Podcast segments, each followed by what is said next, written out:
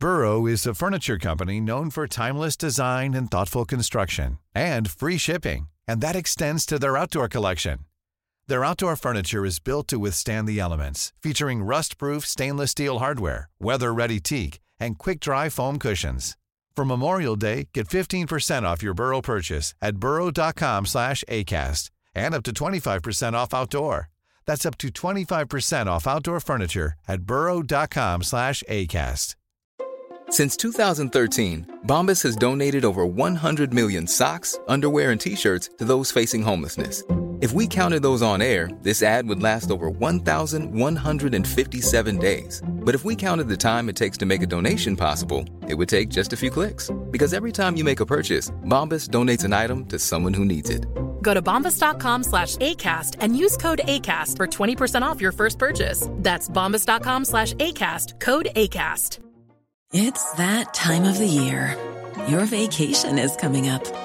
You can already hear the beach waves, feel the warm breeze, relax, and think about work.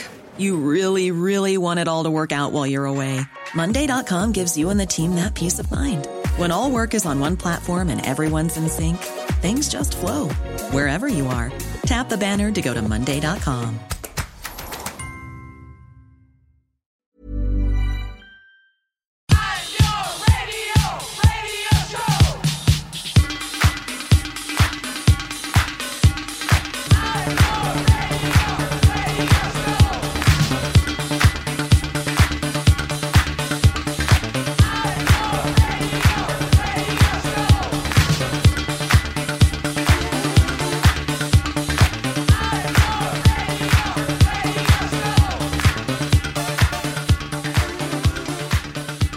Hello and welcome to the Nialler9 podcast. It is episode 101 of the Nialler9 podcast. It's myself, Nialler9, and I am joined by regular Hello. co host Andrea Cleary, but also we have a special guest in with us in the Zoom chat. It is Luke Sharkey. Luke, how are you? I am very, very well, 99. Thanks for having me back on the podcast. Yeah, nice to have you back. Uh, So, yeah, well, we had to, had to invite you back to talk about the Fontaines album, which is what most of this episode will be about. They just released A Hero's Death uh, last Friday, the second album from the Dublin band. Um, so, it will be taking up the bulk of our chat on this episode. So, where do we start? Uh, we spent a lot of time in the last few weeks talking about uh, the lack of live music and licensing and all the rubbish stuff that's been going on. Luke, how are you doing? What's what's going on with you? Anything anything good? Very little by way of live music, and I am kind of trying to be. Uh, I got to the point where I was kind of ringing a few of the like the sort of smaller pubs or venues around my area, being like, "Are you guys doing open mic nights? Is is there someone coming in playing an acoustic guitar? Is there is there anything going on?" I'm definitely starved of that Anyone with. Ed Sheeran covers, at least Anything. something must be something. Yeah, So nothing. Yeah, I mean, but that's where we're at now. We're currently at time of recording. We're currently waiting for the Irish government to tell us whether they're going to increase uh, the numbers of indoors and outdoors events, which was already put back to or stayed the same at 50 from July 29th and now August 10th was the the next date they had in mind for this. Uh, rumblings today suggest that it is- going to stay at 50 people indoors and 100 people outdoors, uh, and that pubs may not be opening uh, completely on August 10th, which is, has a knock on effect in terms of everything that, uh, you know, we do really is in terms of going to gigs, putting on events, all that kind of stuff, writing about stuff.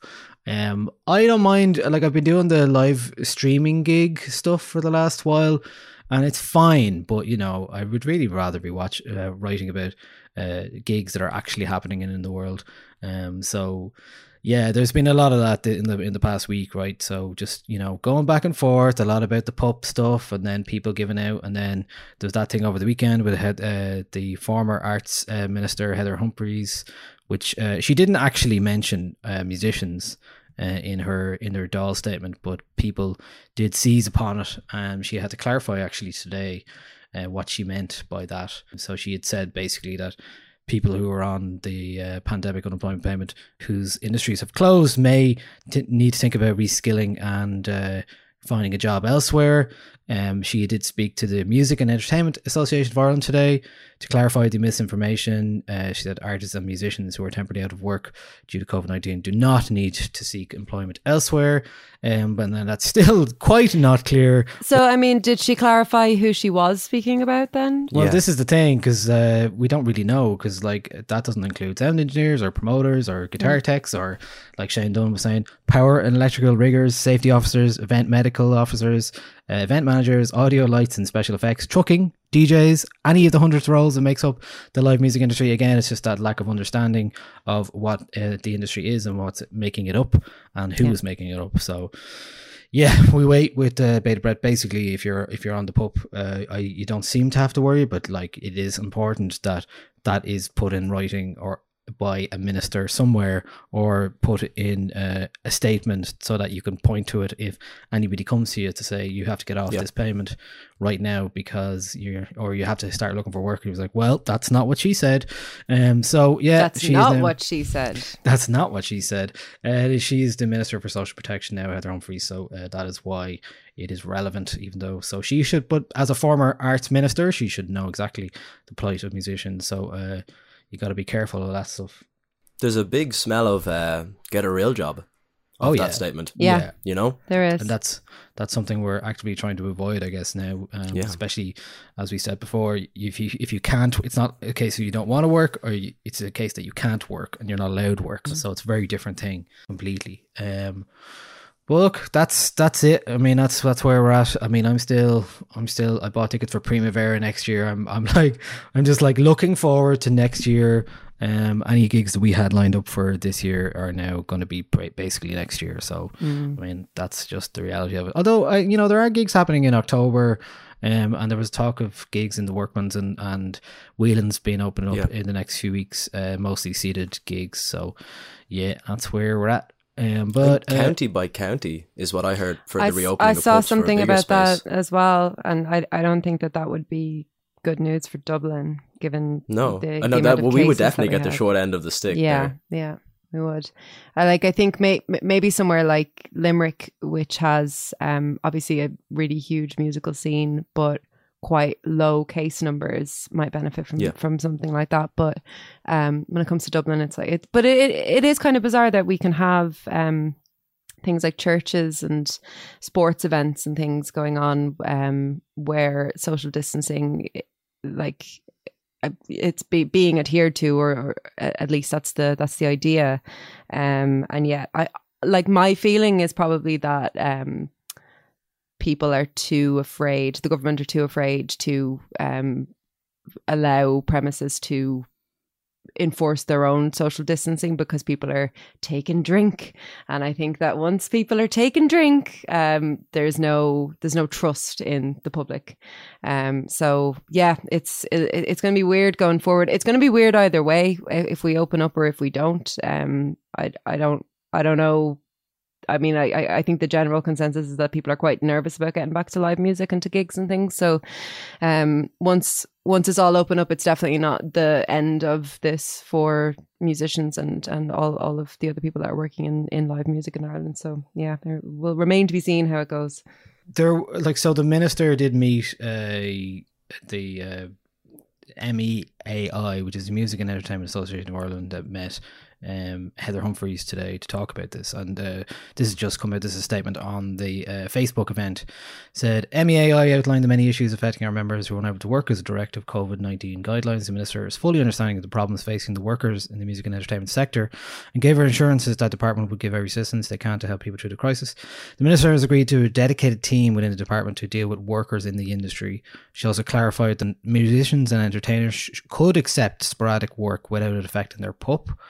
Um, which is good news, especially for self-employed people. Uh, the department also make entitlements under other welfare schemes available to PUP if they are applicable and if the applicant fulfills the existing criteria. The minister also promised to re-examine the professional artist on job seekers allowance scheme with a view to making it more widely available. Um, so that's some news today. Uh, so at least they, you know, they are listening in some capacity and uh, they're understanding. I did see, you know, obviously we talked about the drive-in gigs that were cancelled uh, with Gavin James and all. Did you see the video that Gavin James put up yesterday? by No. any chance? No. He Not said, he he just said, so saddened about all the drive-in shows being cancelled.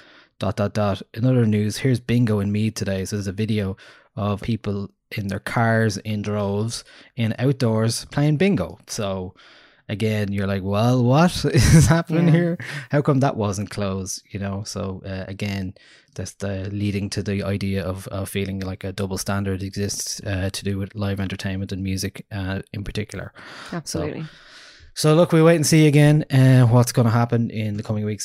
the other thing that uh, I got a chuckle out of because look, we've talked about Ed Power before, and uh, as Tanda Oh. Felix says, with Ed Power comes uh, Ed responsibility. Yeah. um, I actually couldn't believe uh, that he had written this. Well, I guess I ha- I could, but I just it was such a tenuous link between. Um, if anybody didn't see this, this is an article that was released on Friday uh, when the Fontaines album and the Coronas had an album out. And the headline reads Fontaines DC versus the Coronas. Ireland has a Blur versus Oasis moment to call its own. Finally, our Blur versus Oasis moment. I've been Just waiting my always wanted. entire life for this. What a silly thing. Is, isn't it Uh, very silly? And I mean, it's the silliest. it, it gets to a stage where you have to stop blaming Ed Power and Yeah. you know, 'cause, Yeah. like uh, it's just yeah, I don't know. And, and I mean, it's not as if um, I mean, I I clicked that article, uh, I clicked that headline, not obviously not knowing that Ed Power had written it, and I was like, this this might be a bit gas. This might be. I I, I don't mind people going all in on something that they're completely wrong about, but that they're willing to fight for. Um, but I mean, by the time you get to the third paragraph, he just kind of g- given Yeah. up on, on the idea completely and started t- talking about something else.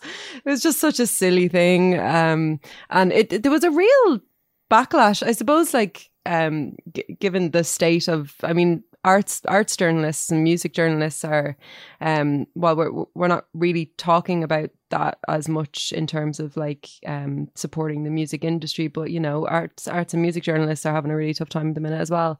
And, um, there was a bit of a backlash in terms of, you know, there are people out there who are excellent journalists who are Yeah. losing jobs and this this kind of stuff is being is being pushed as like the the big Sunday read and um yeah it just felt like a bit of a shame and I think it, it bubbled that, that that was the boiling over point for a lot of people on, on Well, Sunday there was good the memes though us- Hmm? I think any of the three of us would have happily taken that commission from the Times to write that piece or a similar piece Yeah. and done a, a much better job.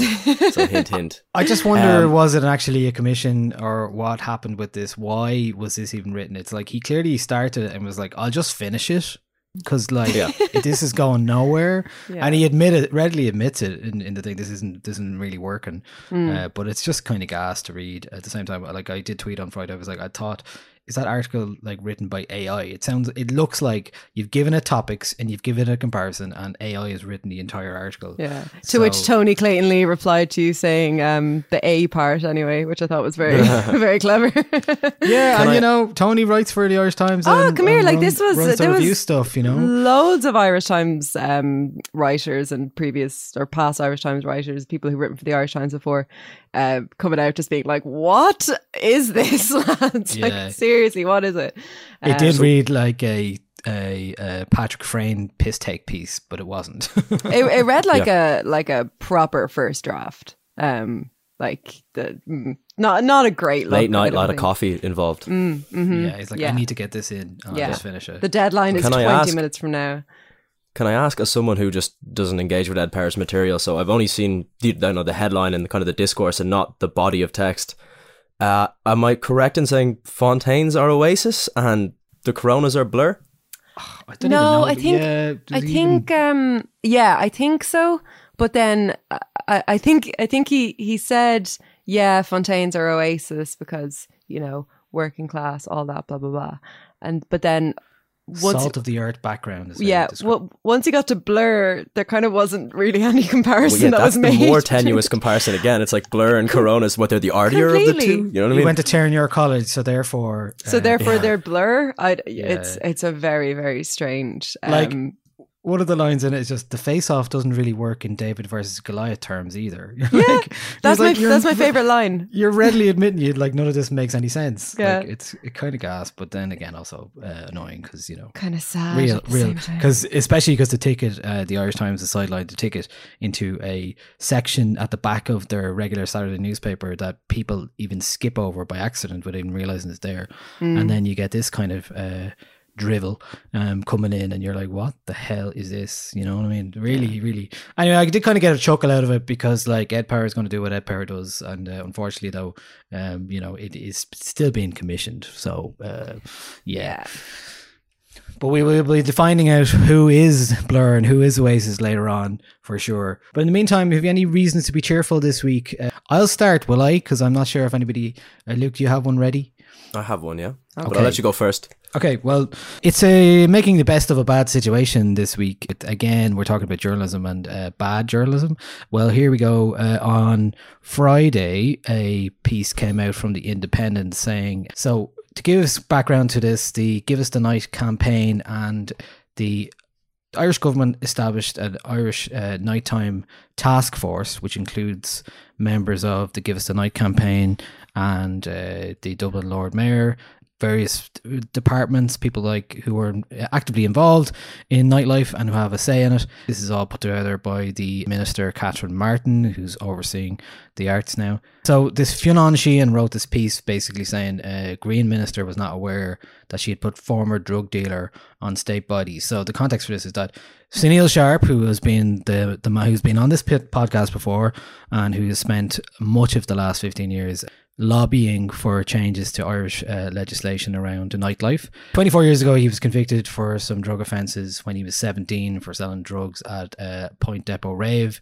Uh, he had to put out a statement saying uh, that was a long time ago. He was sentenced for those crimes. He's been drug free ever since. He's obviously, this is not something that is relevant to the campaign anymore, but here we are digging up uh, old things. What it was, what gave me reason to be cheerful was the fact that Catherine uh, Martin's statement acknowledged the importance of you know giving somebody a second chance, especially when it's been so long ago. Her statement was just like, "I was not aware he had a drugs conviction as a teenager when I nominated him to the nighttime economy task force." It it was my, it is my understanding that Mr. Sharpe was punished by the courts at the time, which he was, while unreservedly condemning what he did as a 17 year old 24 years ago. I feel it's important that people, especially minors, know that their lives do not have to be defined forever by a mistake, albeit a very serious one.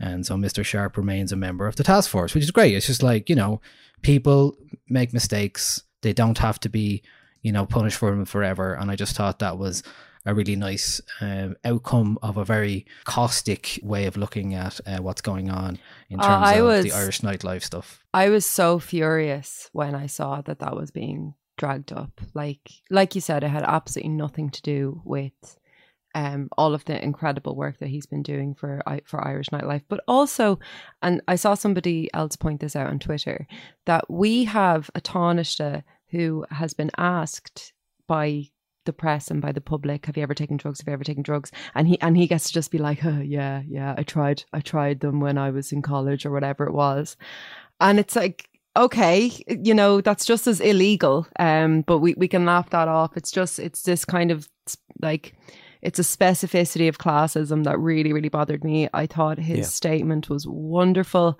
and i was really really happy to kind of go go into the replies to that statement on twitter and just see nothing but support um and nothing but thanks for for, for everything that he's that he's been doing so um I'm, gl- I'm glad that that kind of blew up in their faces, to be honest, because that just that is not a good look, um, especially in in a week where um, the government hasn't hasn't really had a good look um, over, over the past little little while. It just felt like a completely unnecessary thing to do, and I'm glad that it that it backfired. Yeah. And it's worth just, uh, you know, recognizing that Fionn Sheahan not to be defined by your uh, relationships, but uh, is married to uh, Averil Power, former Fianna Fáil TD.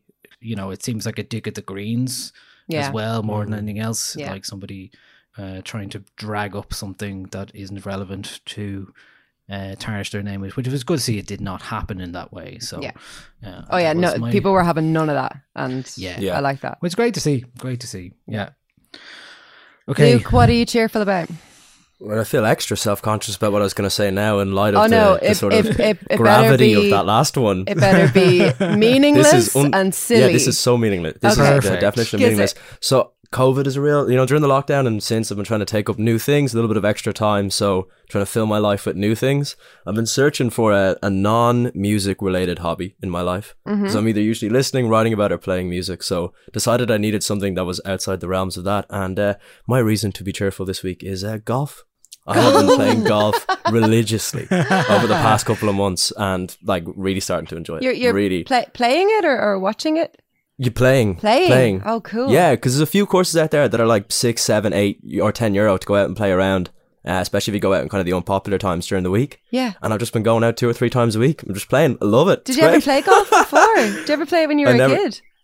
I played it like my dad was handy uh, at it, so I played with him a little. But uh, it's uh, yeah, it's new for me in my adult life. Anyway, it's the only sport I've ever taken up in my adult Good life. Good for Actually, you. Full. This is full golf now, not par three, or is it par three? Or this par par threes are cheaper, so if it, the money's a little tight, I'll go there. And then if I can get on one of the public like nine course uh, par fours, I will. Um, anything and everything. very good. And what is I- your um? Do you have what is that number that pe- the the where Oh, the Handicap? handicap. Yeah, what You know. I No, do? but it would be like Do you have one of them? six million. I'm off. Okay. It's I, I, I literally I hack my way around a golf course. You know, it's but it, I- it's good. It's good stuff. I went to a driving range once and um I hit the ball once. Um Yeah. but then I noticed in the in the distance there were some hares just hopping around on the course, so I left. Um, oh, you were worried for their well-being. yeah, they were just out there on the course, and there was people nearby aiming for them, and I was like, "This is a, a toxic situation Yeah. for me to be in right now." Yeah. so I left, but it's so hard even just to hit the ball with the with the club. Like it's You know, really for hard. sure. it's harder than it looks. It's so much Yeah. harder than It's it looks. than Because it looks. in theory, it's the simplest sport ever. It's like you know, hit the ball with the stick. Because you know? I'm, I'm, well, I was when I was younger. I was decent enough at tennis, so I was like, it can't be that different. I know the the, the surface area of the club is is a lot smaller than Yeah. than a tennis racket, but I was like, yeah, no, this should be fine. Nope, awful, awful, terrible at it.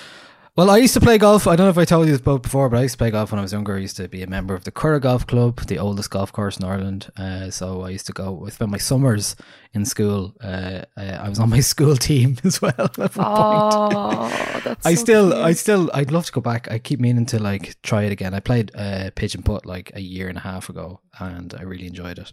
Were you Um, handy back in the day? I wasn't too bad. I might think my lowest, my handicap was like fourteen or something like that. So Wow. it Okay. was all Is that It good? Well, it's not like brilliant, but it's not like terrible either. Okay. It would be enough that you would be intimidated to go out with somebody. If you were new Okay. and you were going out golfing and someone's like, I play a 14, you'd be like, oh, Okay. Right. So I'll I'll go with you, Luke, and then Yeah, me- you and I will get and better, and then we'll invite Niall. we'll both take on Niall. Yeah. Yes. That'd be our, our nice day out now. Yeah. Uh, Yeah. oh, But it is, yeah. uh, uh, you know, you can't beat it, beat it when the sun's shining or even when it's not. 100%. Really good hangover cure as well, as I realized uh, much later on when I s- when I was close to stopping uh, playing golf. I was like, oh yeah, when you start drinking and you go out, That's like, when you start getting great." worse at golf, right? Yeah, Yeah. absolutely. the shaky hands. Yeah.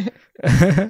so it seems they are actually announcing right now what's happening with Oh. the the situation. Uh, it doesn't appear to be a positive one yet, not fully uh, announced. Says very cautious approach, so we might come back to that uh, as we go. Uh, Come back to it maybe af- after the album album review. reviews. Yeah. Yes. So exciting. We have breaking news. I on the know. Breaking podcast. news That is will, we'll be breaking good. 24 hours after it happens on a podcast. Uh, I, I have a sort of a sort of a reason to be cheerful, but then I scroll down the page and I'm less cheerful about it now. Um, uh, it's uh, David Byrne is launching a new monthly radio show, which is exciting. Uh, it's called Here Comes Everybody, and it's uh, the music you've been waiting for your whole life. So he basically is going to be. Um, oh, it, it launched on the first, which is three days ago, and it's basically curating a, a playlist for a radio show and it's just songs that he loves songs that he thinks other people would like which i'm all about when it comes to david byrne because i think he is a genius obviously. Um but it's launched on the sonos sound system station and i don't know where that is or what i need to do to listen to it so it seems unlikely that i'll be able to hear it so. All right. Does is one he, need to own a Is he presenting it? Is he like? he's presenting it and curating it it's it's it's his show so um i don't know if i need to own a sonos to listen to it um I just didn't read down the article earlier. I just saw that and was like, "That's great." Uh, But I mean, yeah, I'm sure I'll be able to listen to it somewhere. But um, This this is a call out to uh, Sonos to uh, you know sponsor the podcast so we can actually listen to this show. um, they can sponsor the podcast if they want, but they just need to know that they made my life living hell while I worked in an office. Um, no, sh- no shade to them, but I don't agree with having sonoses in the office where people have people with worse taste in music than I are allowed to just put on music. Yeah. no, not in my house. Um, but yeah, that's a that's a reason to be cheerful if, if you can uh, if you can get your hands on it. Uh, I suppose a, a slightly linked reason to be cheerful, uh, which is the are you talking you two, you talking Oh, REM, yeah, Remy? yeah, Uh, I was really really disappointed when those guys said that they were going to do a Red Hot Chili Peppers podcast. I was like, I I really do not like that band, but I was like, right, I'll throw it on anyway. And about quarter of the way through the first episode, they just decided to ditch the whole Red Hot Chili Peppers thing and just do a Talking Heads podcast instead. And I was like, yes, this is the best thing that's ever happened to me.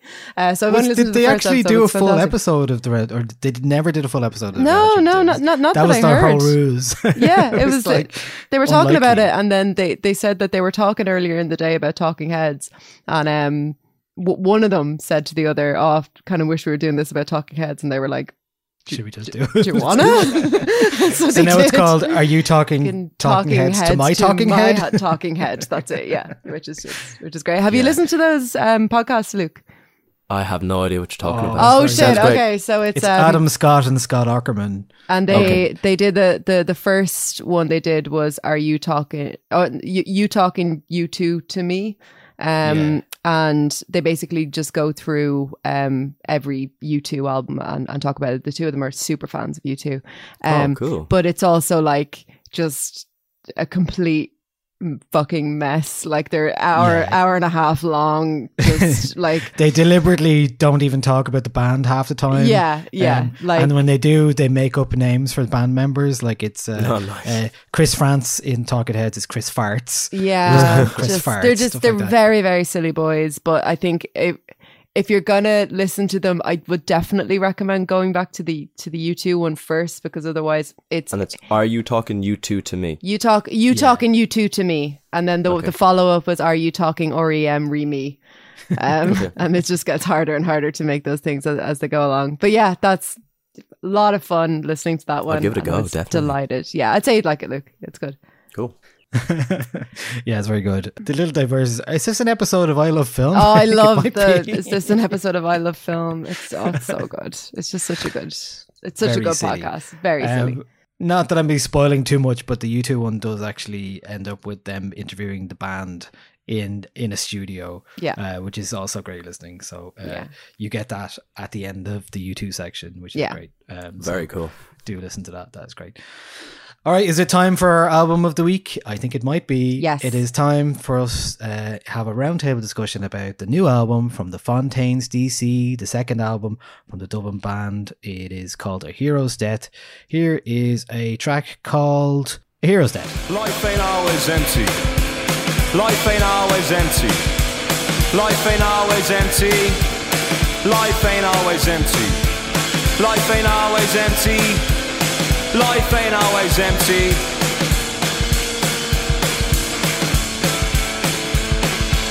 Don't get stuck in the past. Say your favourite things at mass. Tell your mother that you love her. I go out of your way for others. Sit beneath a light that suits you and look forward to a brighter future. Life ain't always empty. Life ain't always empty.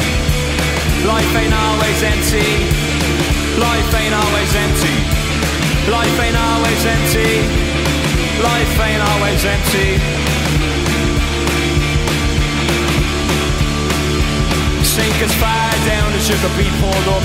Happiness really ain't all about luck. Let your demeanor be your deep down self And don't sacrifice your life for your health When you speak, speak sincere And believe me friend, everyone will hear Life ain't always empty Life ain't always that is the Fontaines DC song is called A Hero's Death, the title song from their second album. Bit of background to the album itself. Uh, obviously, they released Dogrel last year, their debut album, after a couple of years, and uh, it was received pretty well overall. A lot of uh, international praise in particular, and uh, more mixed reaction probably at home. A lot of uh, things around the band that were they were criticized for was pretending to adopt uh, some sort of inner city Dublin uh, poetic melodrama. Thankfully, this album is is uh, less relevant in terms of those kind of ideas. This is an album that came from the band, obviously, like most bands who uh, have some le- measure of success being on the road. Probably sounds like they became pretty disillusioned with where they were going, what they were at. They found themselves growing distant from each other. They said they experienced full journeys where we didn't speak to each other. Uh, it wasn't because we didn't love each other more anymore. Our souls were kicking back against the walls that were closing in. We had no space for ourselves. Our souls had nowhere to live, nowhere to lie. So pretty much like seems to be something that happens to a lot of bands when they're touring, you know, playing gigs, suffering with mental health. Grian Chatten has talked about that as well in terms of the album and how, you know, he really was in a bad place before this album came out and wasn't sure where he was going. Uh, he actually wrote the lyrics. I believe that song during a playback of the band's debut. I was consumed by the need to write something else to alleviate the fear that I would never be able to do it again. And uh, when we wrote this re- album, it was a reaction to the success of Dogrel that Carlos O'Connell said that from the band. Uh, we started to feel very detached from who we were when we wrote Dogrel. So, how uh, does it shake up overall? Generally speaking, on a macro level, it's a darker, moodier, less character driven, more impressionistic, less literal, less story read album Could than I- before. Could I interject just to ask? I think it might be a good idea for the three of us to say where we were at with Fontaines DC going into this. Because I think that the three of us kind of represent this, like, kind of the spectrum of The of- whole spectrum, yeah. Yeah, where I I would have been very kind of not necessarily that on board uh, with Dogrel. I think, Niall, you were probably somewhere in the middle. Yeah, I, I I liked some of what they did, but some of like the stylistic choices they made kind of grated on me a fair bit. Mm-hmm. Um, but I did recognize that they had a lot of good songs and they were a very good band. Um, And then Luke is kind of on the other side of the spectrum, who Yeah, I suppose just I like Dogrel. right, Back the right in there at the beginning. Yeah, Uh, little purple sometimes lyrically, a little. Sometimes they were a bit, you know, oof. I don't know about that line, but Okay. uh, I back them generally. Yeah, yeah. Okay, Heading in I think that's handy going in. Yeah. So, you know, okay, so there's a, three songs in this album that were written before uh, was even released, A Hero's Death. Uh, so, uh, I Was Not Born and Televised Mind. They say, that's a thing in many ways on the whole album to me anyway, says Grian Chatten. Uh, the conflict of wanting love and praise and attention from anyone, but also walking the line between having that affection and feeling totally trapped by it. And says, I do hope that people are shocked. This is us as people. If people can't accept that or don't like it, then their band is gone. So, is anyone shocked by a hero's death? No, no, no, I'm I'm not shocked by it. Um, I don't I don't think there's anything shocking in it. Um, whether it's I, I I don't think that they've um changed enough to warrant a shock, and I don't think that there's anything in the content that is inherently shocking. So I think that that that that is an odd thing for them to have said, and I I read that statement um in which they sort of implied that you know the Fontaines of old are dead now, and this is the new iteration of of the project, which I don't necessarily hear um very clearly here, but but I um I I think that they've grown um which I'm not shocked by. I mean, like as, as a critic, I I, I want to like what I'm reviewing, and when I don't like the first record of a, a band or the debut that that a band has put out, I'm really really hoping that I like the second one. Um, doesn't bring me any joy to talk shit about bands or to. I love music. I, it, isn't it better to enjoy it? I suppose. But I think Fontaines DC, it's kind of like Metacritic scorings where, you know, n- n- no one ever gives an album a four or a six. You know, it's a it's a zero or it's a ten, and I think this band are kind of um, kind of epitomize that sort of Yeah. like way of looking at music. Like they're an extremely polarizing band, and I think that's why I kind of stepped out of the conversation in the in the last um the last al- album cycle because to me that that album was maybe a 6.5 and um there just wasn't really any space for that conversation with anybody at the time because it was you, you either love them or you hate them so i just kind of stepped away. But you know this time around i, I think it's ge- like genuinely a, a huge step forward. I think there's a lot more sonically interesting here and that's the trajectory that i really wanted for this band. I think their melodies are brighter. I think Chatten has kind of brought back um kind of paired back that kind of irishness in his vocals um and he's now kind of working around a lot of melody which i really like. I think it's definitely richer it's definitely more versatile it's more mature um and i think there's a lot more to like on on this record. That's my kind of initial thoughts going in anyway. But what about you guys? Um, yeah, I think definitely I'm like I agree with both of you. Like I, I, I'm glad that you brought up the three songs that were written before Dogrel even came out. And I think especially yeah, I wasn't born or was not born. Like particularly sounds like a much older song, and I think there's a marked difference between those sort of three songs and the rest of the album in terms of the maturity level going into them, and just in terms of even like the tempo and the the style of them. It's not like they were trying to make different sounds. Um, I think I, I agree with you, Dre. They have grown definitely like that, and you can hear that. It's less like there's less uh Brits out, spits out, only smokes Carls type lines. Do you know what I mean? Yeah. Um, it is slightly more honed back there. Uh, I, I I think I'm, I'm I'm so surprised that they, they they would say it's a shocking record. For me, I think there's some like you know my especially the start when I was first listening to it, I was a little underwhelmed because I felt it was very very similar to Dogrel. I mean, a few small changes, but overall, still very much painting by the same old numbers. Still drawing from the older tapestry of rock and guitar music. And kind of maybe refurbishing it with the slight, you know, bit of a distorted guitar, and we're using Dublin accents as well. Um, so I, I, I, I, I- was kind of. It took me a while. As certainly the first three or four days, and I was really listening to it, I felt like this is kind of a, a tough second album. That it's kind of Dogrel Part Two. Mm. You know, I think Um, what, what what kind of what stunted me a little bit going into it is that I I don't think there is a great song on this album until A Lucid Dream, which is track four, is- which I really like. I really really like that song. Um and I think you know on uh, after after that initial listen it like the first three songs just just kind of and they still do feel like maybe a little bit of a drag before I get there and I think that that's where the album proper kicks in um because I, I I think that that is a is a really really fantastic song. It's it's it, it has that kind of frantic anxious thing that that they had on on their debut but it is fantastically controlled.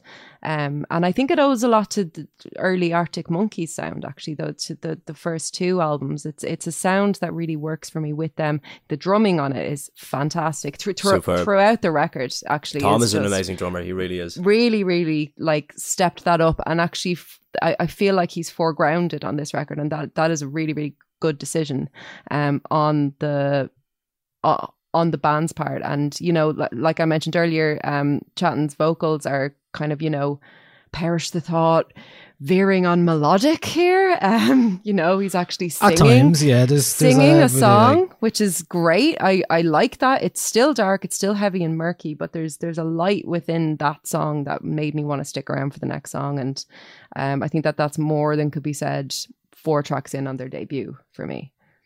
Those first two songs on the new album definitely are a bit uh they're I maybe they're put there deliberately to throw you off at the start because they definitely feel like a bit less formed, a bit more deliberately looser. They're kind of like it's I don't belong and the second song is love's the main thing. They're quite mm. dour and sludgy. Mm. Very and down you're tempo like, as well. Is the whole album going to be like this? Because yeah, very down down tempo. Obviously, you know, and Dave even talked about "I Don't Belong" is basically the anti version of "Big" from the opener uh, from Dogrel, you know, and it is it does have that like heavy weight to it. I don't belong to anyone. I don't want to belong to anyone. And you're like, okay, this sounds like a band who have had too much time on the road and have suffered from from from it. And then love is the main thing. It kind of continues in that vein where you're like, oh, this is a a dour kind of drudgy song, and with the two of those come together, it kind of feels like, oh, these these lads are gone off into uh, some kind of uh, opium den or something like that. Yeah. It kind of has that feel to it. Like I do like the with love is the main thing. I do like the kind of circular guitars and kind of blunted riffs to it. The drums especially give it uh, a bit of life. Yeah. Uh, because he can because Chatten does kind of feel listless uh, in that song and those first two songs a bit. He's singing from Um, straight from the throat as well. It's so deep the register when he sings. It's really, yeah and it, it, it can it like it, it reminded me of Dogrel in that it can get really really repetitive if he doesn't change up that kind of vocal timbre and that vocal style it can it can really start to wear on me because while i think that you know his vocals are the most apparent thing about the band. They're not the best thing about the band. And i don't i don't even think that the lyrics are the best thing about the band. I think it's it's they're like mu- musically they've they've moved forward a lot. And i think that part of the reason or probably the main reason why i prefer this album so much over Dogrel is that um i'm getting a chance to hear how the band really really work together not just in terms of you know backing up the vocals but as a band as a unit um i can really really hear that on mo- on most of the songs here. Like there are a few songs here that i that i don't really go for that but they're the songs are, are in the Dogrel style. They're not for me that's fine. But um the the songs that i did you know like on on televised mind that what you call it uh, outro i i absolutely love that. I love it. And i and i think that that is the type of thing that other people got from Dogrel and i it just never clicked with me but that's something that like that the the outro in that made me want to see them live. And that's very surprising to me um that i that i can have um that like that kind of a turnaround.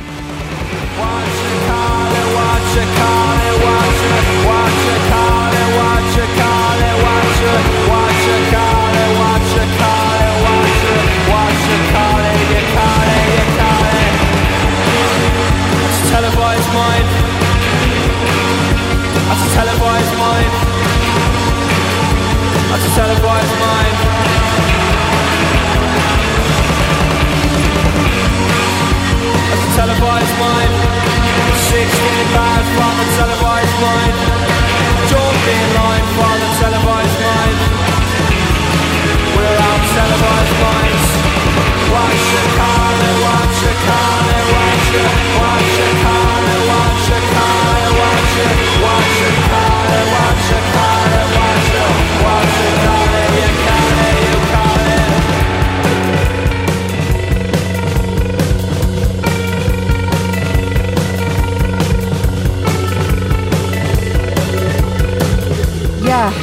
like as as an overall sort of album and as a unit i still think that they have a ways to go in terms of something in, in terms of having an album that feels maybe a bit more cohesive or maybe a bit more um, singular in its messaging.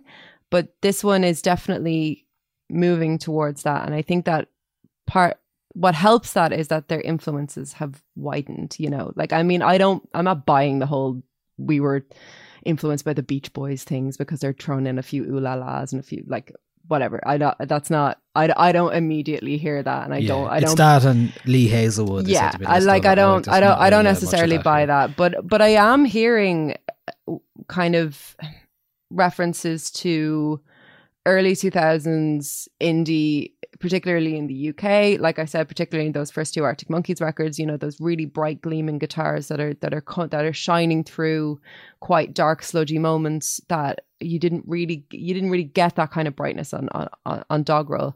Um and I think you know tr- tracks like um like that I mean the the the last track no is um is a really really lovely closer. I really really like that. Um oh oh such a spring uh, Great song, yeah. really really un- unexpected kind of melody from them and u- unexpected vocals as well um like he- yeah, there's nice backing vocals on sing, you that song as know. well, aren't there? Yeah, Yeah. and th- there's very like subtle synths underscoring that song, which there's a bit of is- bit of Yeah, the synth strings was there nice as well. hear, for sure. Yeah, uh, and it is still quite somber, but at the same time, you know, those songs like we we were talking about, you said uh, myself and Luke about like everyone has noticed how Interpol esque that guitar work is. Um, but and then uh, I also hear in that song like an early '90s kind of Manchester vibe in that song. Yeah.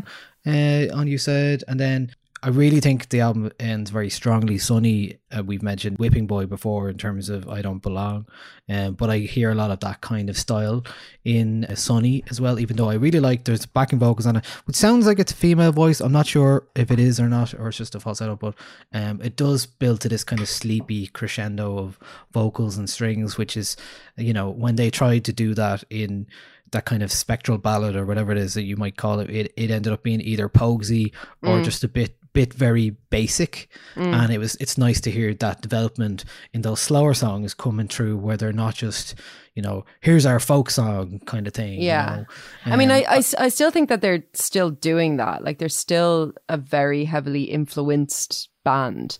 But They're I, very, I think, yeah, I think hard on the sleeve influence. Yeah. Yeah, and uh, but I, I just think that they're drawing influence from much more interesting places, or from places that they can more aptly kind of mimic, um, or, you know, not not quite mimic, but more aptly um, do something interesting with. Um, because I mean, I don't. Yeah, the the Pogues thing was lost on me completely with the last record. It just, I, it never never connected with me. Um, and it I wasn't I just was wasn't really convinced by it, but I can absolutely believe that these these this guitar band from Dublin are being influenced by guitar bands from the 90s and from the noughties and from the 2010s like this this is a much more convincing sound from them for me than you know having a copy of the of Dubliners or Finnegans Wake falling out of your pocket while you're yeah i think it was interview, you just i mean dublin city sky on Dogrel is really like pogues-esque in terms of its Very much, delivery yeah. so Yeah. that's a lot of where it came from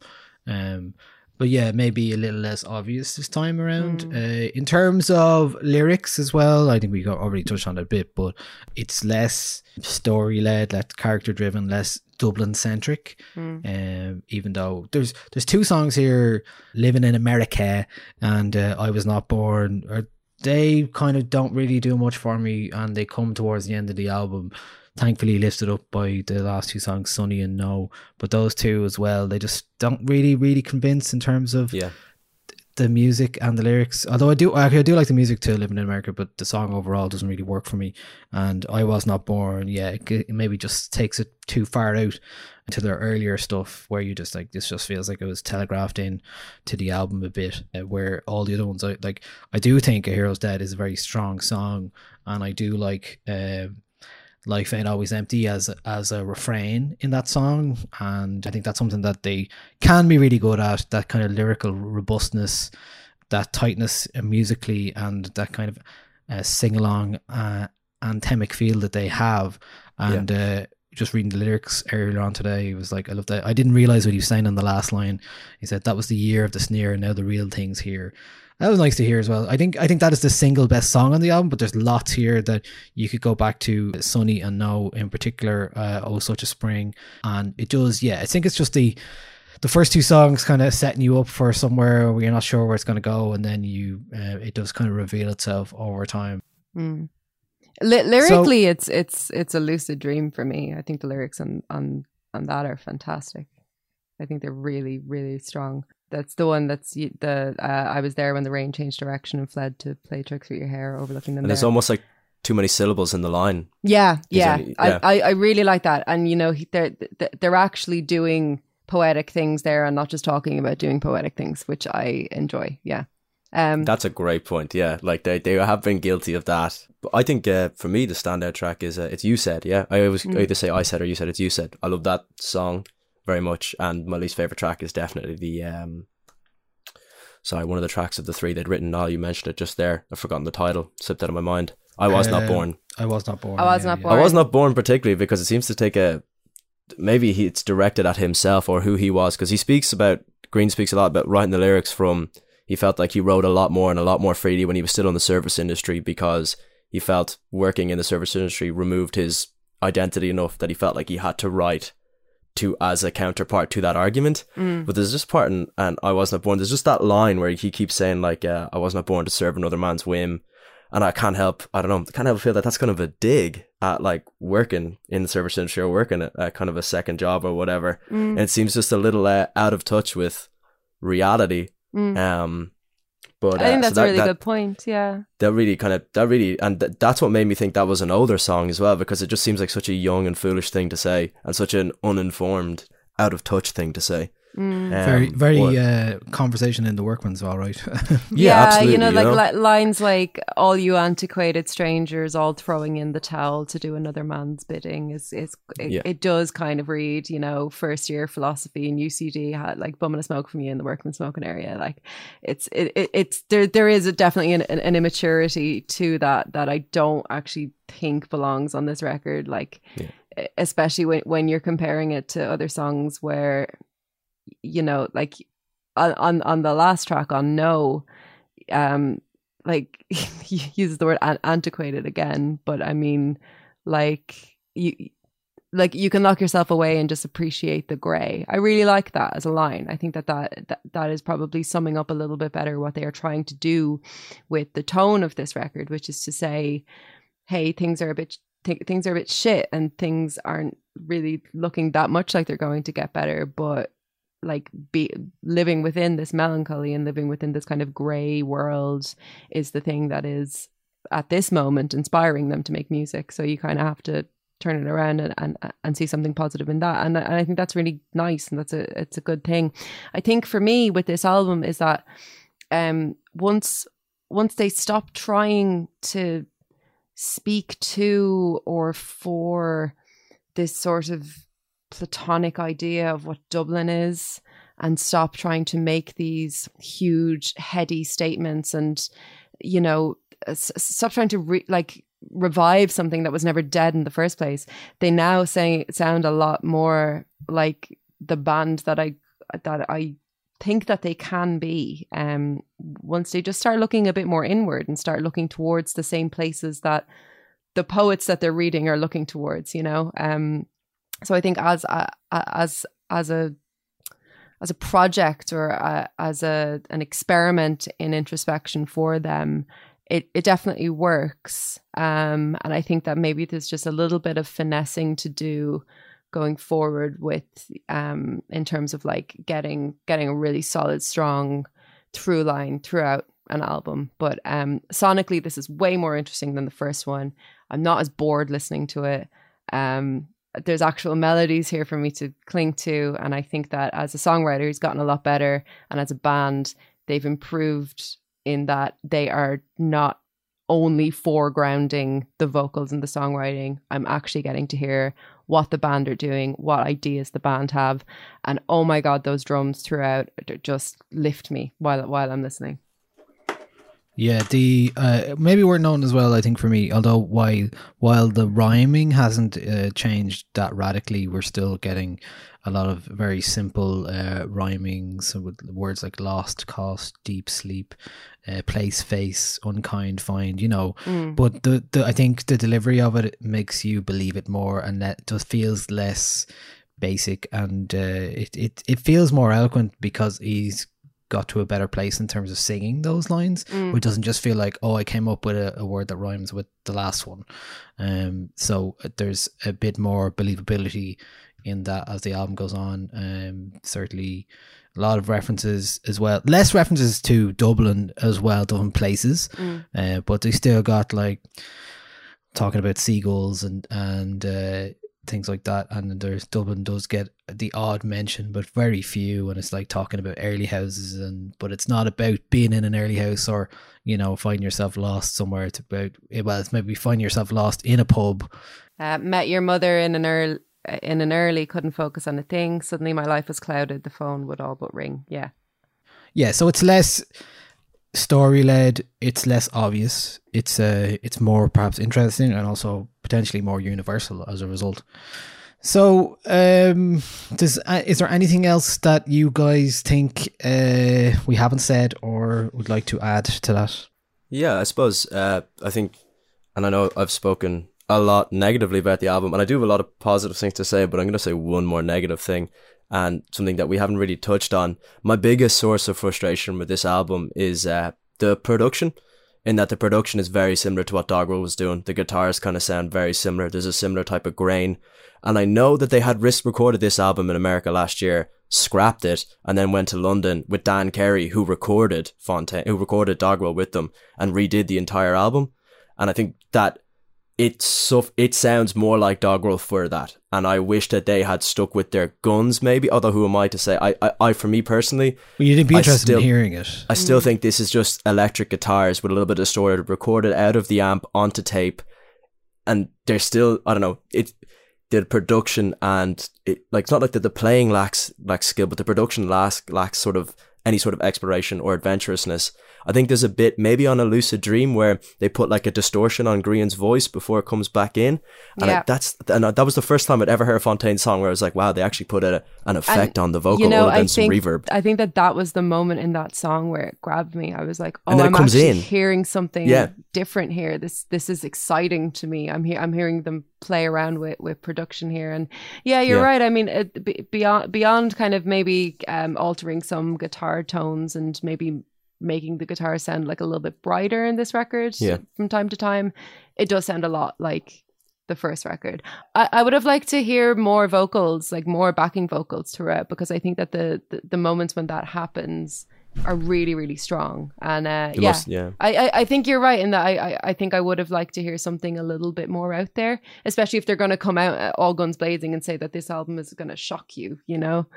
And I imagine that if and when they ever do make that kind of album, it will be shocking and it will take, it'll be quite jarring, I think, between their last album, say if it's their next one, and, and, you know, the slightly different one. But as long as they're continuing to kind of work with the same producers, use similar tones, I mean, what are they really going to do that's going to make them sound alien to what they've done before?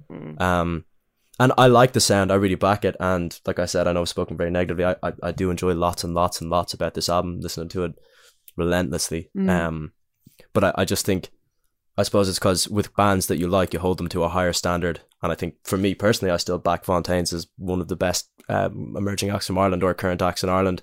And I, I expected, I think the bar was so high for them. And maybe that's unfair on my part. I just think some of the things they did just playing it a little too safe for me. And I wish they'd maybe push the envelope a little bit more. But in a way, that makes sense as well because it hasn't been that long since the first album came out. So to expect anything too radical would be maybe unfair. But y- Yeah. you know, I mean, maybe album three with a bit more time, you could hear uh, those influences or those differences more accentuated um, as they go forward. In a way, it's kind of nice. It, it, I think it we're we're lucky in a way to have an album like this uh, in the time we're living in right now. Just something we can really look at an album that comes a year after uh, their debut to see where they are at and has a lot to recommend to it. Have you looked at any of the other reviews or anything since uh, Friday or in the last couple of weeks that came out? It seems to be universally positive, particularly the UK press. And Did Guardian uh, give it an eight or four stars? They did, yeah, yeah. They it was there was a four star review. I as I walked outside of my door and there were 25 music critics just screaming five stars at me. So yeah, you can't really move for the for the But that- positive reviews. Like That is countered by Irish music Twitter, which universally hates them.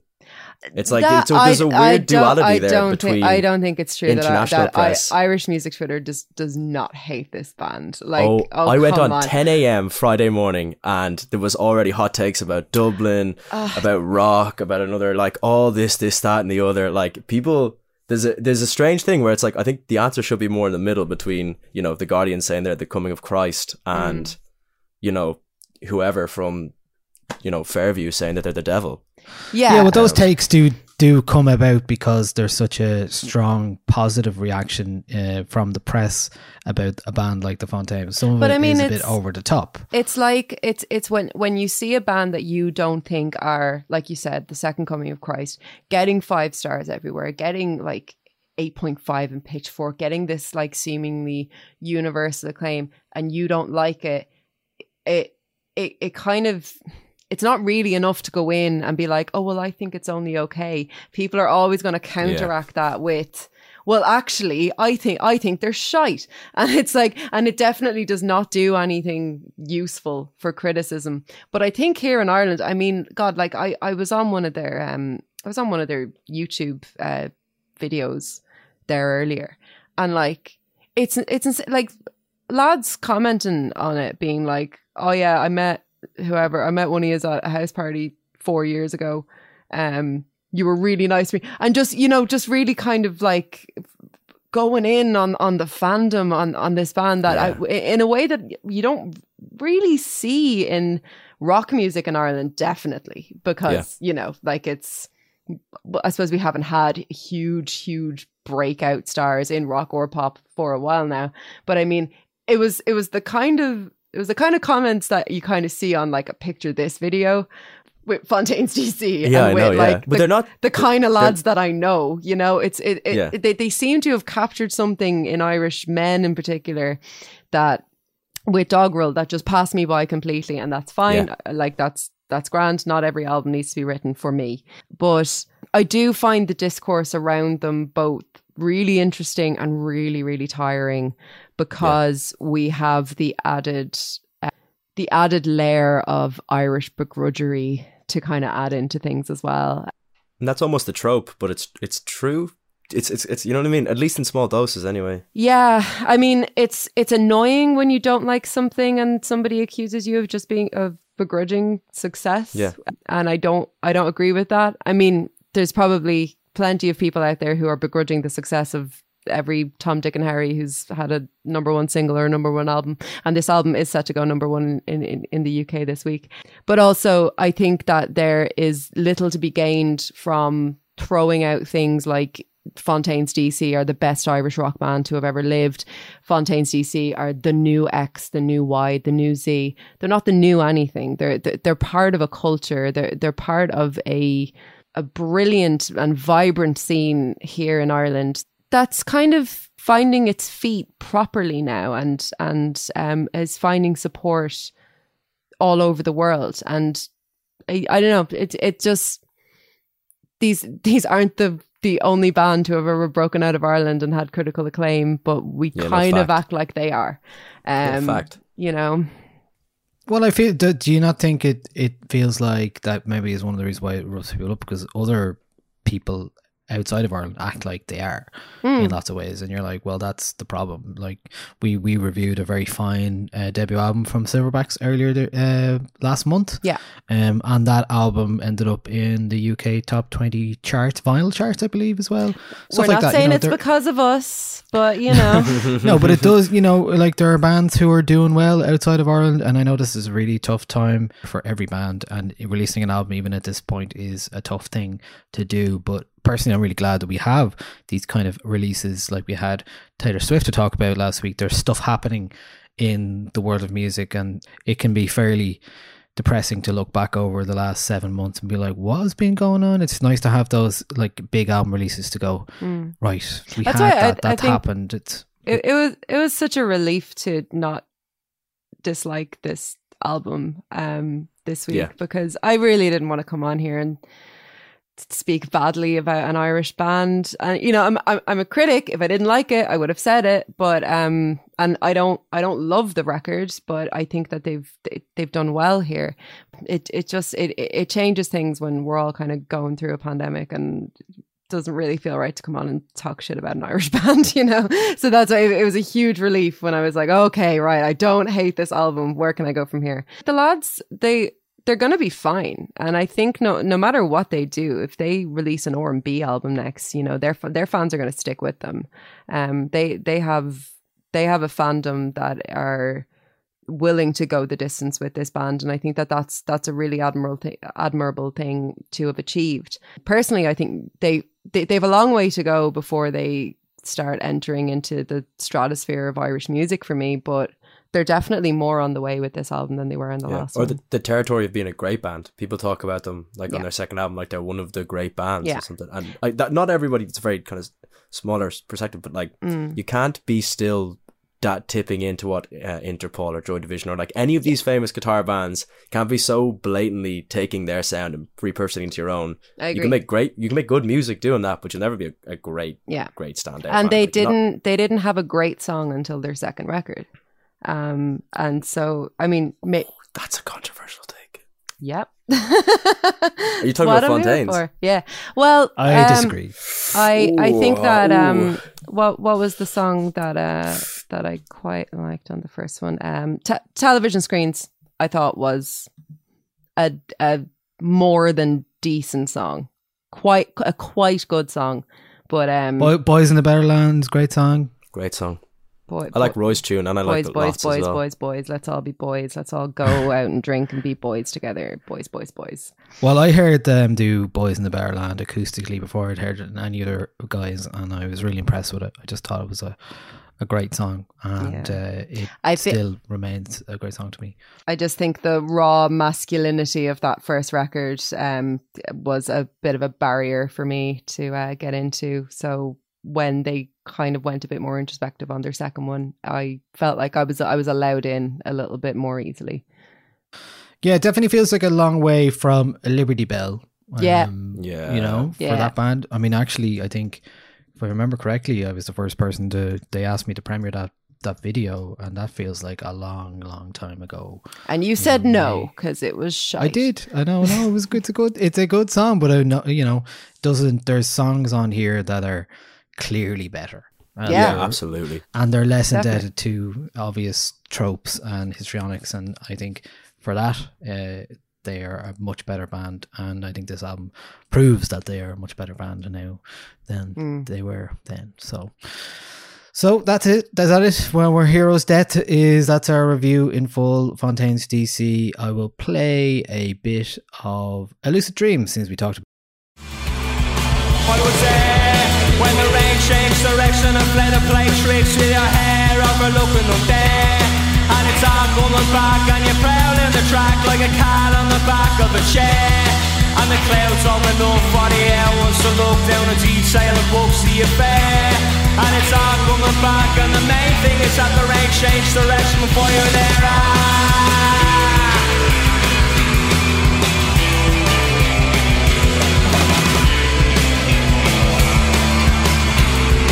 Was there when the rain changed direction and played a play tricks to the hair. I'm a look in the mirror, and it's all coming back, and you're prowling the track like a cat on the back of a chair. And the bullets and bottles shot up like a wall full of junk, and all kinds of despair. And it's all coming back, and the main thing is that the rain changed direction before you're there. Ah, ah.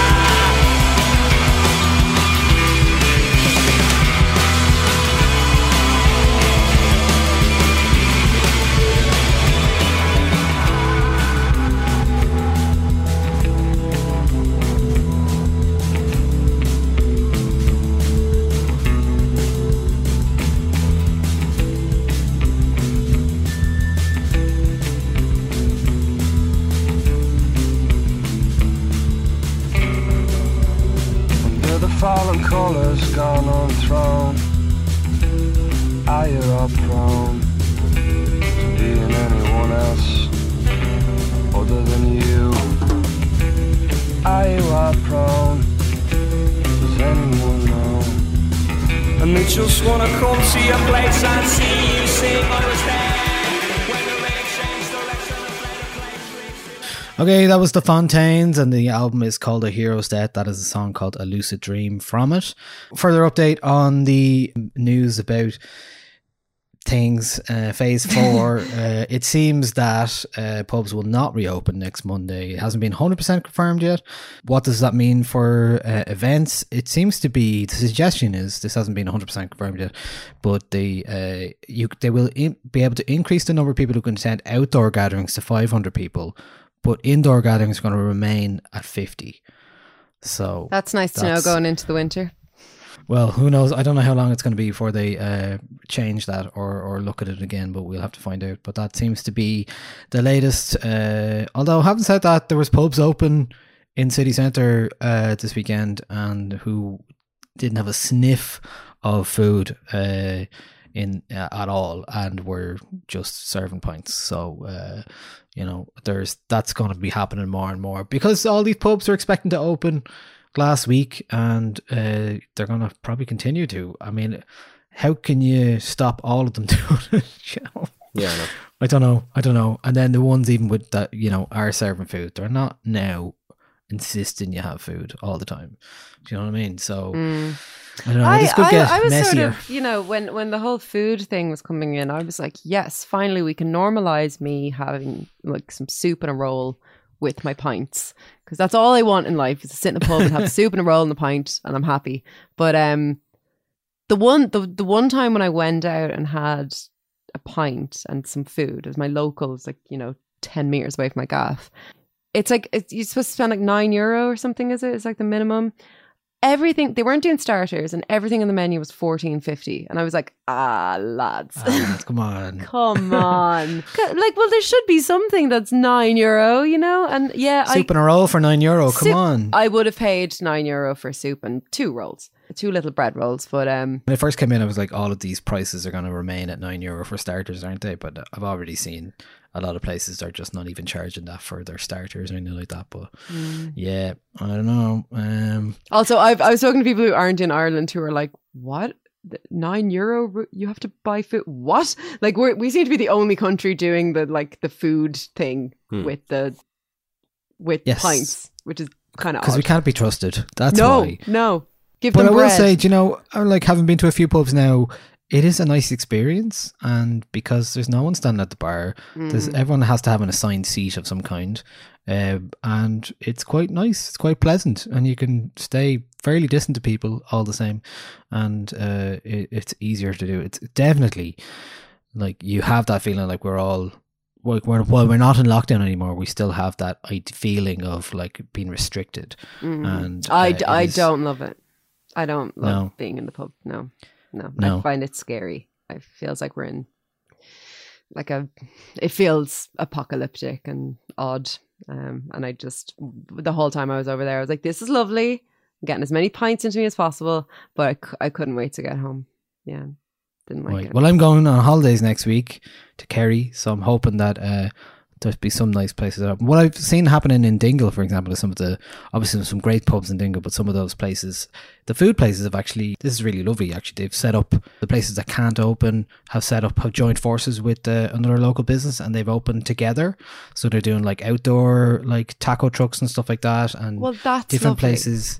That's yeah, it's just really nice. It's like the so the place that couldn't open have combined with some other uh, restaurant business so that they could do something and meant stay open essentially. Mm. Because obviously, a place like Dingle is very very busy at the best of times, and a lot of people are staycationing at the moment. So you're going to see a lot of that. Um, so that's good to see. So that looks like that'll be continuing. So Anyway, we'll move on We'll, to will we songs talk of about some songs? Yes, uh, our first one is from Billie Eilish, and it is called "My Future." Cause I,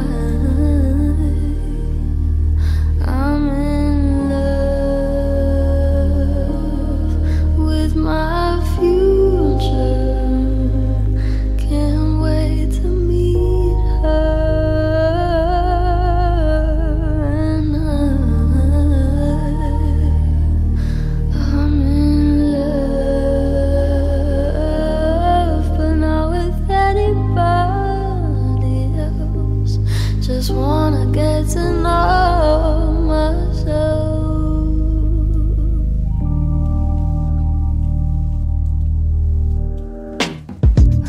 Supposedly I'm lonely now. No, I'm supposed to be unhappy without someone.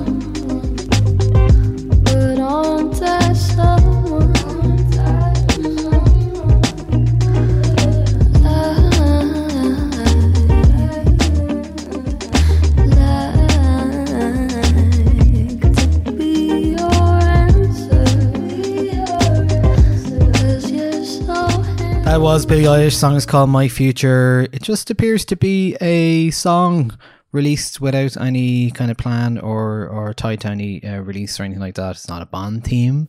It's nothing like that. Just uh, for me, I I really liked hearing this again. It's just a, a fine example of Billie Eilish and her brother Finneas seem to be able to do anything they really want. That kind of has a bit more of a a funky R and B lilt to it than they normally would have. Yeah, nice to see a bit bit more spring in a step, maybe in a different way for uh, Billie Eilish.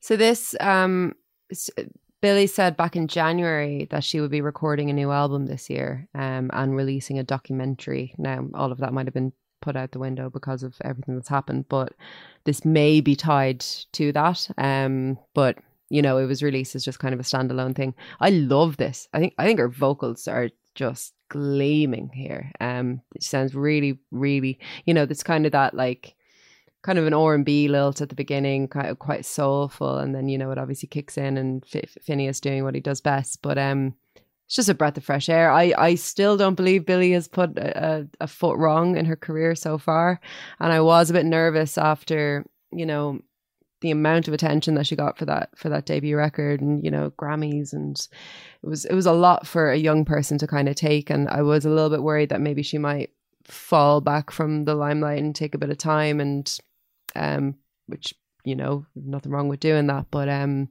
but I was worried that she might disappear for a little while before we hear from her again. So yeah it's really nice to just get get a really great song from her. I really dig this Yeah, I think this is a really strong song. Like like like Dre said, I don't think she's put a, a foot wrong so far. Um, and like I know, and like Finneas must be credited as well because he really does help a lot with the songwriting and production. But uh, yeah, I got real uh, like like almost like a Chet Baker vibe off the the of the chord harmony at the start, like before the beat kicks in. Um, it has that kind of rainy feel. Obviously, it's through like a, a modern organ sound or a digital organ sound or whatever. Really nice. I was probably less into it once the drums came in. Once it like I, I I think I don't know. For me, it lost a little bit of character then, but uh, I wouldn't strong, have minded strong if, song. if it just stayed like it did at the beginning, that kind of Yeah. really slow, somber kind of beat. But I, I, I don't mind the kick in though. I think Yeah, you maybe would have Two expected sides of it a to similar stay coin. that way. So for me, the surprise was the fact that you did, you know, go that way as opposed to stay in the we're in the ballad and and not much is going to happen. There's a lot of atmosphere and space, but it did change, and I was impressed by that as well. All right, that was Billie Eilish. Song's called "My Future." Up next, this is a new song from Roisin Murphy from a forthcoming album called "Something More." A crown upon my head, young lovers in my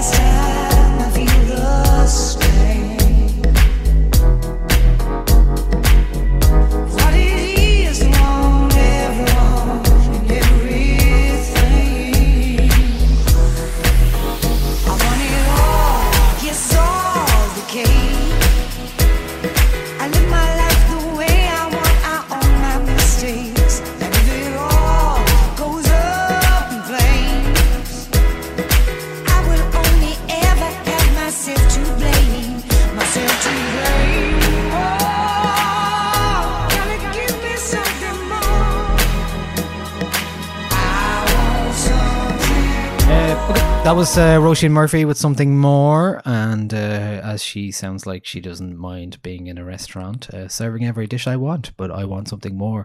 Uh, there don't we is all, of- Roisin? Don't we all? there is. There's a lot of yearning in that song in the classic uh, disco vein. She wants something more. A castle deep in Spain, more land than Charlemagne, and boys who ease the pain. An island out at sea, a house of luxury, and it's all named after me. But I want something more. Sure, we're all yearning for something. But again, this is another fine example of Roisin Murphy doing what she does best. Interestingly, the album that was announced is called Roisin Machine. I like that she has uh, taken to naming her songs after herself, like Murphy's Law. About time she had one called Murphy's Law. So it seems like this album will actually feature a lot of songs she made with Crooked Man, aka DJ Parrot, over the years. It's out another album that's out on September 25th, along with Already and Pill Queens and Idles, I believe. It'll be a busy uh, day. It does feature actually a couple of songs that she's released uh, maybe a good while ago. A song called Jealousy, which maybe came out like maybe 10 years ago almost. Uh, but again, uh, it's always nice to hear music from Roisin Murphy, and I think uh, the idea that there's a new album on the way, especially because she has a tendency to sometimes do these once-off releases for her dance kind of singles or or uh, 12 inches, and maybe they never end up on an album. So I'm happy that like Simulation from Roisin like came out. God, that was like that was another one that was ten years ago. So it seems to be bookending kind of a, a collaborative effort between herself and 2012 that came out. Um, so that's a collaborative between herself and Crooked Man, and uh, yeah, as I've said before, I'm sure I'll say again, Roisin Murphy can do no wrong. I feel like if you told me in January that I would be getting both a Fiona Apple and Roisin Murphy album this year, like 21, 22 year old me would have just lost her fucking mind. I feel very privileged that those two things are happening. Um, very, very early 20s Dre stuff going on. Uh, this is great. This is just it's great. Like she really can't do anything wrong. And I know it's a bit of a cliche, but it's also I she really doesn't get the respect or the press that she deserves from people who aren't in the know. I feel like with Roisin Murphy, if you know, you know. But if you don't, and if you still think of her as, you know, you're one from Moloko or whatever, um, you, you got to really dig in um, because she's she's doing really really interesting stuff and um, I think that this this track's brilliant it's really great She's been doing just wonderful stuff for the past few years. Like I mean, always, but I mean, particularly like the string of uh like the singles that she put out in was it like 2018, 2019? Mm. like uh, Jacuzzi Roller Coaster and the Rumble. Um, Yeah. and like this has been there's been kind of she's kind of been continually releasing singles until this point. Mm. And Yeah. they've all had this like slightly throwback vintage but really sturdy dance disco feel. All of those singles, but just smashing songs. And Yeah. I, I'm so excited to hear a full record from her. So Me excited. too. Yeah, and the other thing about it, Roisin as well, there's always really good remixes as well. There's Mm. a, a really lovely dub version of Murphy's Law that's like ten minutes long, and Simulation as well is a really nice Man on a Tough remix from back back in the day. Uh, she also did. Did you see when she was on RT earlier this year and did Narcissus with the RT Concert Orchestra? yeah Yeah, it was brilliant. Like she's just a class act, an absolute class act. So always good to have music from Roisin Murphy. So our next song is Luke's choice. It is from Rival Consoles and it is called Articulation.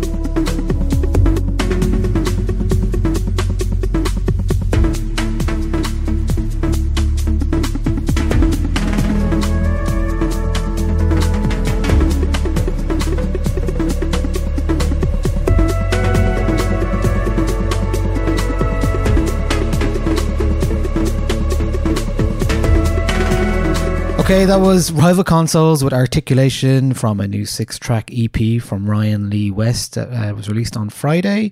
Luke, this was your choice. Why did you pick this? Yeah, um, well, I've been following uh, Rival Consoles for a while now. I've been following their work um, and really enjoying it. So I naturally wanted to give it a listen. And I think uh, the whole album, uh, for me, it served as a really nice counter, maybe a tonic to A Hero's Death, in that it's instrumental, very spacious uh, electronica. And it was a nice kind of like yin and yang to flip in between the two of them. They're totally counter opposite musics. Um, I think I just, I love the way. Uh, I love the way that he produces uh, Ryan Lee West, and like he began as a guitar player, and I think there's always a sense of like real composition and like almost like Western art that kind of uh, contemporary classical vibe to his music. And I just think, uh, yeah, really enjoy this. Really enjoy the sort of spaciness and the yeah, just it wasn't as uh, in your face and as attention grabbing as you know the other album that I was listening to a lot last week. We've mentioned rival consoles a couple of times. I remember Mount Alaska mentioned uh, him as an inspiration for their music, and I can definitely hear a lot of similarities there. But yeah, again, a lot of um, really lovely space being used here, and uh, I love the kind of analog exploration of his music, music as well. Just really goes different in different ways, and and but always has that kind of unique identity um, to it that I. Very pretty, tonally very interesting.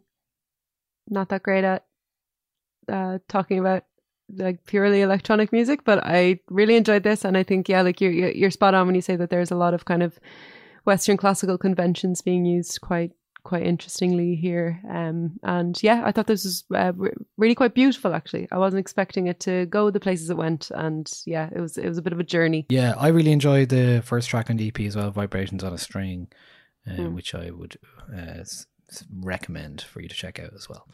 Uh, That's a great track. Okay, our final track of the week this week is uh, Andrea's choice. It is from Lomelda, and the song is called Wonder.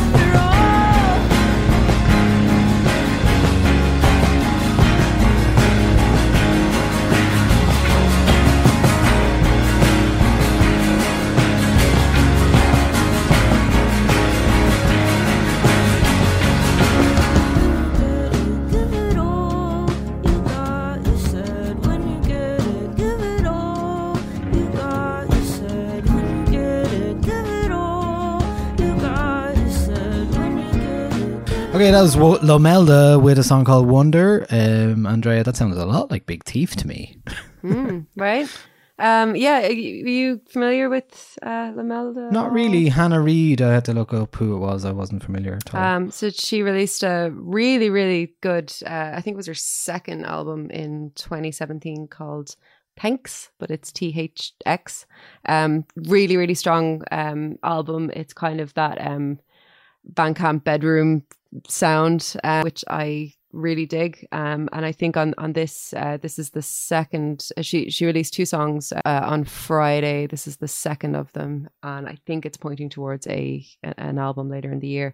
Sounds a lot bigger, a lot fuller here, um, while still maintaining that sort of. I, I guess there's words I want to use, but they're not the right words. Twee isn't the right word, and you know, uh, Bandcamp bedroom sound isn't also quite the right word but that sort of homely sound that is quite um still quite down to earth and still quite analog and um you know straight straight from the brain to the recorder um i i think she's such a talent um I, I really loved that that 2017 record and I enjoy how much bigger she's sounding and how comfortable she's sounding within this as well.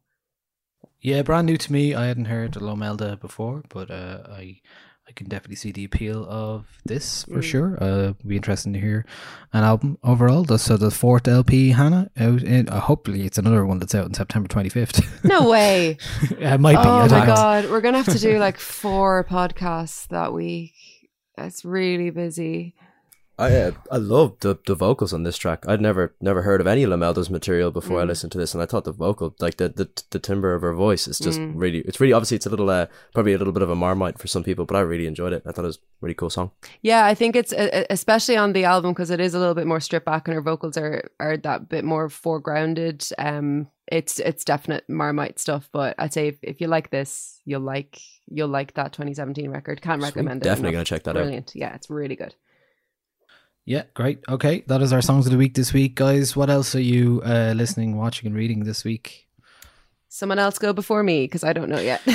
um, uh, I finally watched Hamilton. hey, Yeah, you I like watched it? Hamilton. Fan? I've Are you a fan? I, I actually did really enjoy it. Yeah, I really did enjoy it because uh, I don't know if I told you before, but I watched Les Mis uh, a few weeks ago as well, and uh, I enjoyed the epic cinematic uh, uh, feel of it all. It was very long. It's very long, Mm, obviously. Did you enjoy Russell Um, Crowe singing? No, not really.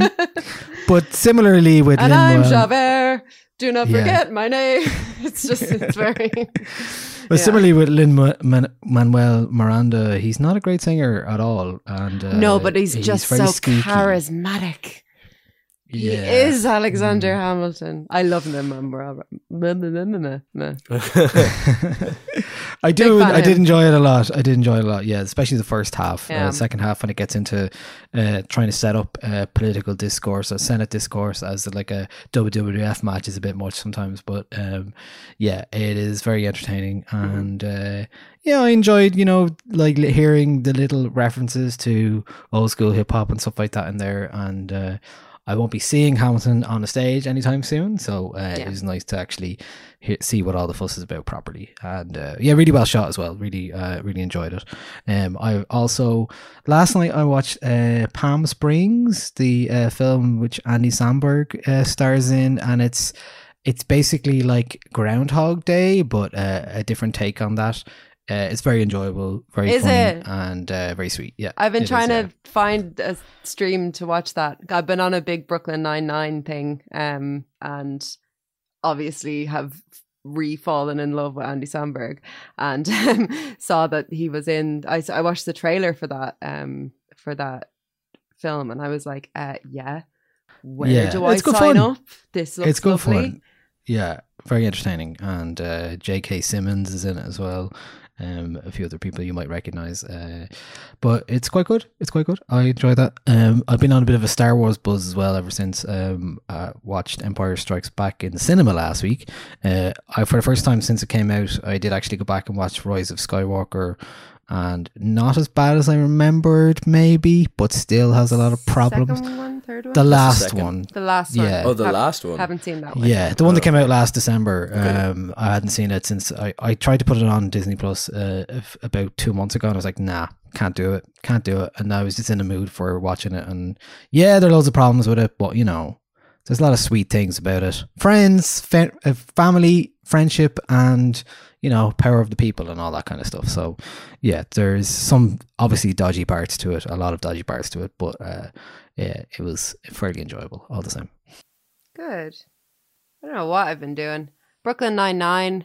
Um, been reading that Philip Roth novel that I mentioned last week, The Plot Against America. Um, oh, I watched Baby Driver. I'd seen it before. Oh, you never seen it before? I'd Oh, seen it um, uh, Yeah. but uh, when it came out in the cinema. Um, but Harry hadn't seen it, and he said he wanted to watch it. I wanted to watch Scott Pilgrim, but he only wanted to watch that. He only watched that recently, so we we settled on Baby Driver. And um, Edgar Wright's just real good at making films, and he's real. Yeah. he's just real good at music within films as well. And it's it's particularly that one. Yeah, just- that's a non-stop, obviously. Oh, it's just so enjoyable, like really, really well shot, and um, the, you know the pacing never lets up. Uh, the the central love story between the two of them is just gorgeous. It's so over the top and so like ridiculously romantic. I love it, absolutely love it. So yeah, watch that. Really enjoyed that. Um, and oh, showed Harry the first two episodes of Succession. um, How did that go? uh, enjoyed them. He hates Greg, so I, I was like, mm-hmm, mm-hmm. And he, I, I, I was like, you might always hate him, and he was like, I'm Mm-hmm. always going to hate him, and I was like, okay, whatever. Don't show him the song from last week, whatever you do. Oh God, no. Well, I'm not. What? Why would you bring that up, Niall? okay, I just forgot about It's that. It, it's it's a new week. No. You know. No, um, that's that's all I've been doing. I think. Don't worry, I won't play it for you again. Please won't play it don't. for you again. Please don't. I've had, the amount of times I've been on Instagram and just like going through stories, and his story will come up, and I'm like, ah, no, skip. I can't. I can't do it. I can't do it. Just unfollow. But um, no. Unfollow. you might see the song again. Yeah, I don't know. Um, that's all I've been doing. I think. Yeah, I've had no other cultural interests. Um, I uh, have been enjoying. Uh, if you know, I know you're a big Star Wars fan. I have my own kind of fantasy thing that I love is uh, Lord of the Rings. I went to see the Two Towers in Dundrum. Uh, took my girlfriend who'd never seen any of the films before. Oh, and man. like literally gave her a 20 second recap of this is what happened at every point to get into the two towers. And we sat there and for the first 20 minutes she was like what is going on? Who are these people? But uh yeah loving that and have been kind of walking around all week doing like the king Theoden uh I know your face just saying that to everybody as I walk by. Um Look, Been really uh, the, enjoying the. Two Towers is one of my favorite films of all time. I sometimes just go on YouTube and just watch the Battle at Helm's Deep. oh my god so good Just watch it and just be like, Yeah. yeah, okay, yeah. I, I genuinely, if I talk for too long about hobbits, I start crying. I, I, I can't. I can't. Like Yeah. they're so small and so brave. there's so there's, brave. There's, there's a there, there- there's some. I always look back in those films. That there's some real. Uh, I think some of the lines between Frodo and Sam are very just like cringy. Some of them uh, at the very end of the two towers. The very end of the two towers where he's like, um, where he's like, and tell me more about Mister Sam. Frodo wouldn't have gotten far without his Sam. You come on to my podcast in my house and you start talking shit about Samwise Oh, no, Gamgee and Frodo. love I love Samwise Gamgee much more than Frodo. Uh, but uh, they're they're my G's. Game of Thrones. Oh, no, sorry, Lord of the Rings even is uh, amazing. But uh, Yeah. Oh no, I love Uh, them. I love them so much. They're perfect. They've never done anything wrong. Sam is obviously the true hero of the stories. Yeah, absolutely. That's fine. Absolutely. But people need to be kinder to Frodo. It's not his fault he keeps falling down. He's carrying the weight of the world around his neck, you know? I know he's very adolescent, especially in the third film. Though he's very Yeah. moody. He is very moody, poor Frodo. He essentially turns around at one part and he's like, uh, "I know you're my gardener, and you've trekked around half to the known world to come to the most dangerous point and do the most important thing that's ever been done. But you ate the bread, so go home." Yeah, yeah. It's Yeah. okay. I have my new friend, Sméagol. Yeah.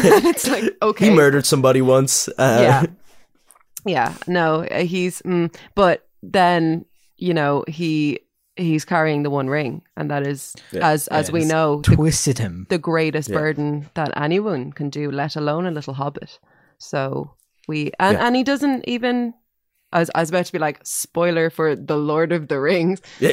but you know he doesn't even he doesn't finish the quest frodo he, he doesn't want to throw the ring in the in the fire at the end you Yeah, he know he has, he has to fall in bottler absolute bottler Yeah, Sa- bottler. sam would have put it in yeah, Sam would have done it, pure of heart, sam right there. it absolute pure heart yeah But uh, yeah, that's my that's a that that kicked me off right back down the whole Lord of the Rings Yeah. buzz. Going to have you that. read the books Yeah, I've read the books a long time ago now. Yeah. Um, because every now and again I'm, I I talk about the books with someone who reads the books very regularly, Mm. and they're like, "Oh, do you remember this happened and this happened?" And I was like, "Oh no, my memory is much more of the films than the books." It's been a Um, long time since I've read the books, um, but I kind of feel like I might like to do it again, um, because I reread all the Harry Potter books this year, and that was really enjoyable.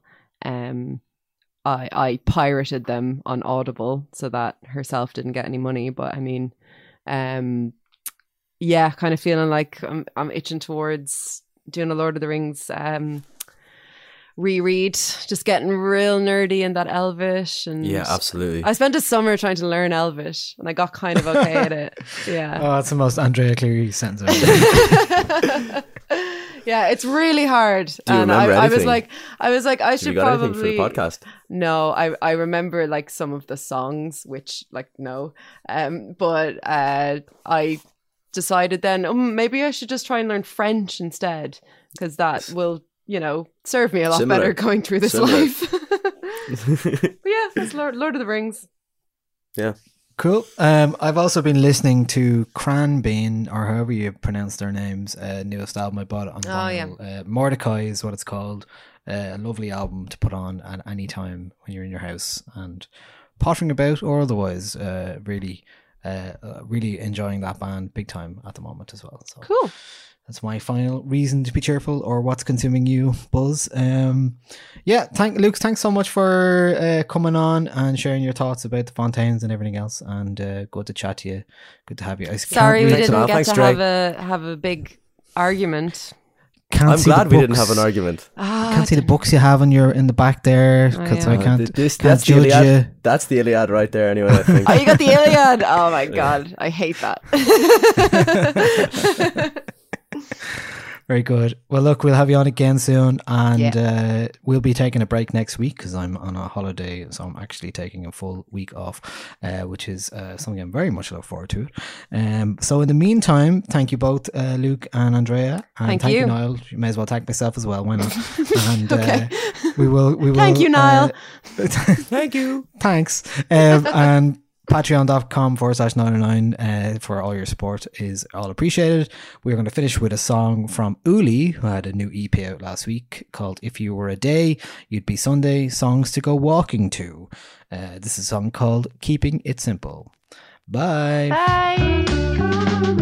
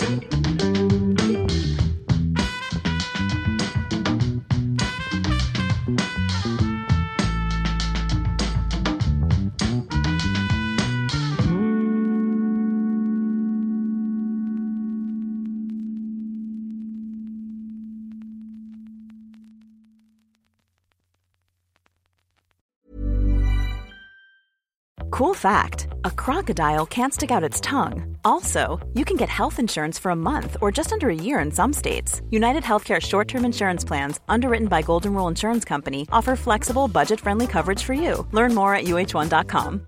Imagine the softest sheets you've ever felt. Now imagine them getting even softer over time. That's what you'll feel with Boll and Branch's organic cotton sheets. In a recent customer survey, 96% replied that Boll and Branch sheets get softer with every wash. Start getting your best night's sleep in these sheets that get softer and softer for years to come. Try their sheets with a 30-night guarantee. Plus, get 15% off your first order at bollandbranch.com. Code BUTTERY. Exclusions apply. See site for details. When you make decisions for your company, you look for the no brainers. If you have a lot of mailing to do, stamps.com is the ultimate no brainer. Use the Stamps.com mobile app to mail everything you need to keep your business running with up to 89% off USPS and UPS. Make the same no brainer decision as over 1 million other businesses with Stamps.com. Use code PROGRAM for a special offer. That's Stamps.com code PROGRAM.